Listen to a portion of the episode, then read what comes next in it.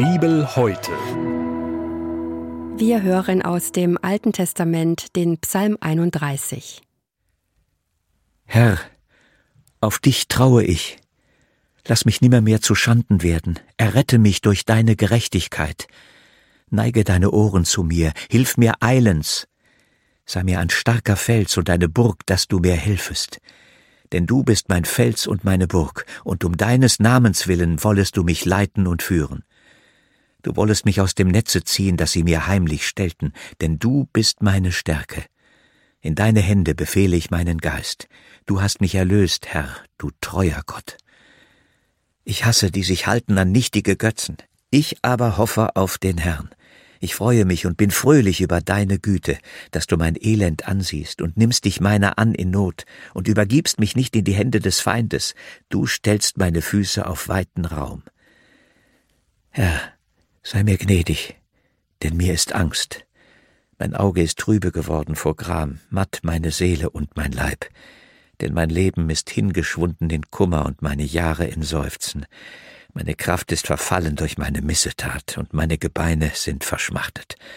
Vor all meinen Bedrängern bin ich ein Spott geworden, eine Last meinen Nachbarn und ein Schrecken meinen Bekannten, die mich sehen auf der Gasse fliehen vor mir. Ich bin vergessen in ihrem Herzen wie ein Toter, ich bin geworden wie ein zerbrochenes Gefäß.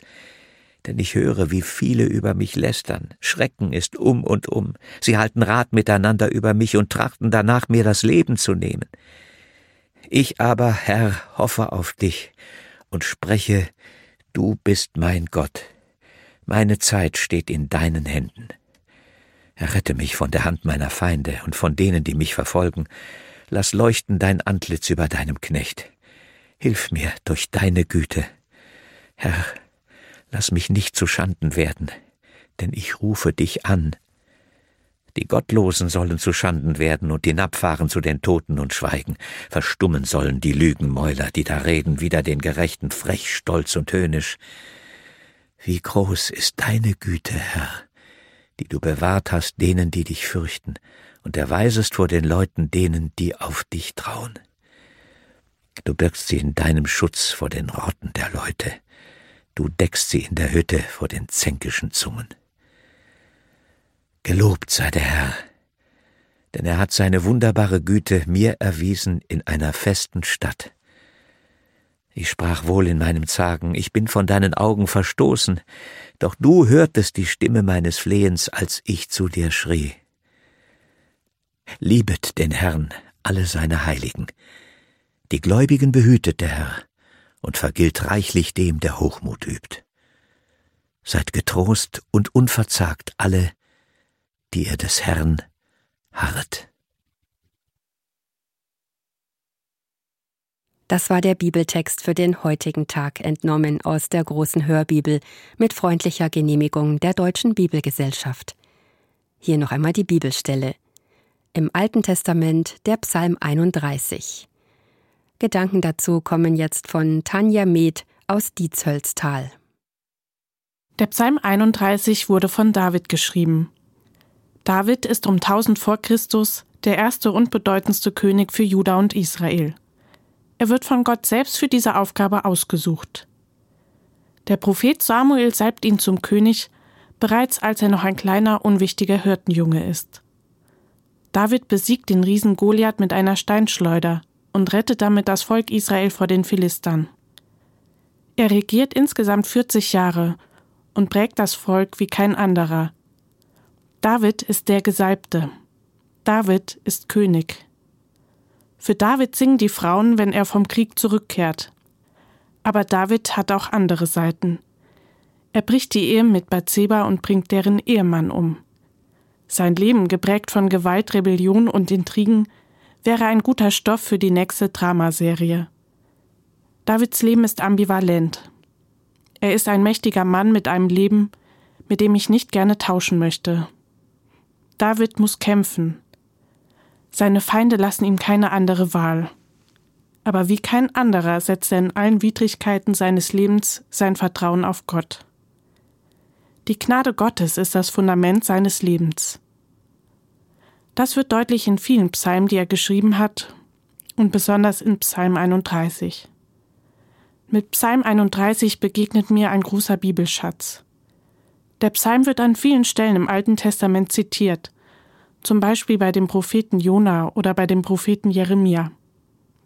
Besonders herausragend ist die Verwendung des Psalms im Neuen Testament.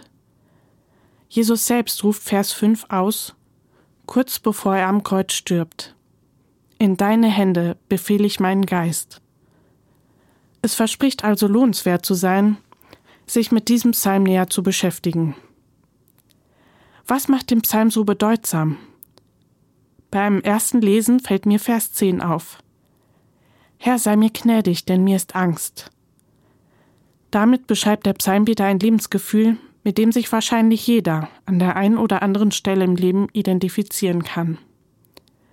Persönliche Krisen wie Krankheit, Beziehungsprobleme, finanzielle Sorgen oder Krisen, die die ganze Welt betreffen und beeinflussen, wie Kriege und die Angst um die Zukunft der Erde können dazu führen. Das Leiden von David betrifft alle Aspekte seines Lebens. Sein Leiden betrifft seine körperliche, seelische und geistliche Gesundheit. Eine Besonderheit bei David ist der soziale Aspekt. Er ist von Feinden umgeben. Es werden Pläne geschmiedet, die ihm schaden sollen. Auch das kann nachvollziehbar sein. Beispielsweise dann, wenn alles, was ich tue, kritisiert wird. Das ist nicht einfach auszuhalten. Ich fühle mich alleingelassen und unverstanden. David erlebt sich einsam, verlassen und bedroht. All das macht deutlich, der Psalm ist nicht in einer Zeit des Sonnenscheins im Leben geschrieben worden. Im Gegenteil, David ist vom Dunkel umgeben. Das Faszinierende ist, dass in diesem Psalm, trotz all der Dunkelheit und des Klagens, Lichtblicke des Vertrauens, des Glaubens, der Hoffnung und der Zuversicht erstrahlen. Und das macht diesen Psalm so wertvoll und einladend, ihn auch für mein Leben zu entdecken und zu meinem Gebet in herausfordernden Zeiten zu machen.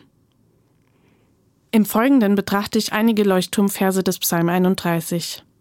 Errette mich durch deine Gerechtigkeit. Bereits der zweite Vers des Psalms war für Martin Luther Anlass für eine bahnbrechende Entdeckung. David bittet Gott, ihn durch seine Gerechtigkeit zu retten. Für Martin Luther ist die Gerechtigkeit Gottes erstmal ein Grund zu verzweifeln. Die Gerechtigkeit Gottes kann ihn als Menschen, der Schuld auf sich geladen hat, nur schuldig sprechen. Wie kann die Gerechtigkeit Gottes retten? fragt er sich, während er den Psalm ausführlich studiert. Als Antwort auf den Psalm liest Martin Luther im Römerbrief Kapitel 1 Vers 17 und kommt zu dem Schluss, dass die Gerechtigkeit Gottes in Jesus Christus empfangen wird. Nachfolgend beschreibt er diese Schlüsselerfahrung mit Gott so. Ich begriff die Wahrheit, dass die Gerechtigkeit Gottes die Gerechtigkeit ist, durch die er uns aus Gnade und schierer Barmherzigkeit durch den Glauben rechtfertigt. Deshalb fühlte ich mich wie neugeboren und hatte das Gefühl, durch offene Türen ins Paradies gegangen zu sein. Dieser Abschnitt von Paulus wurde für mich zu einem Tor zum Himmel. Martin Luther macht seine reformatorische Entdeckung, die alles verändert hat, veranlasst durch das Studium von Psalm 31. Sei mir ein starker Fels und eine Burg. Vers 4. David bittet zunächst Gott darum, für ihn ein starker Fels und eine Burg zu sein. Und sogleich fühlt sich David bestärkt und bekräftigt und betet, denn du bist mein Fels und meine Burg. In aller Bedrohung weiß David sich sicher, beschützt und geborgen in Gottes Gegenwart. In der Gegenwart seines Gottes können ihm die Angriffe seiner Feinde nichts anhaben. In deine Hände befehle ich meinen Geist. Du hast mich erlöst, Herr, du treuer Gott. Vers 6. David überlässt sich den liebevollen Händen Gottes. Gott hat ihn erlöst und befreit, und David weiß, dass er dort gut aufgehoben ist. Gott hat ihn nicht nur dort gesehen, wo er sich befindet, sondern er hat sich um ihn gekümmert. Gott hat ihm geholfen. In der Enge seiner Bedrohung hat er die Füße von David auf weiten Raum gestellt. Von außen ist David bedroht. Aber er befindet sich in einem Raum der geheimnisvollen Gegenwart Gottes. Es ist ein Raum des Schutzes, der Sicherheit und der Geborgenheit, in dem ihm das alles nichts anhaben kann. In der Bedrohung schenkt Gott ihm Freiheit. Meine Kraft ist verfallen durch meine Missetat. Vers 11. David bekennt seine Schuld. Das ist kein selbstverständlicher und naheliegender Zug. Die meisten anderen würden Gott in so einer Lage wohl eher Vorwürfe machen. Ich habe mich an dich gehalten, ich habe dir vertraut, habe dir geglaubt, und was ist der Lohn?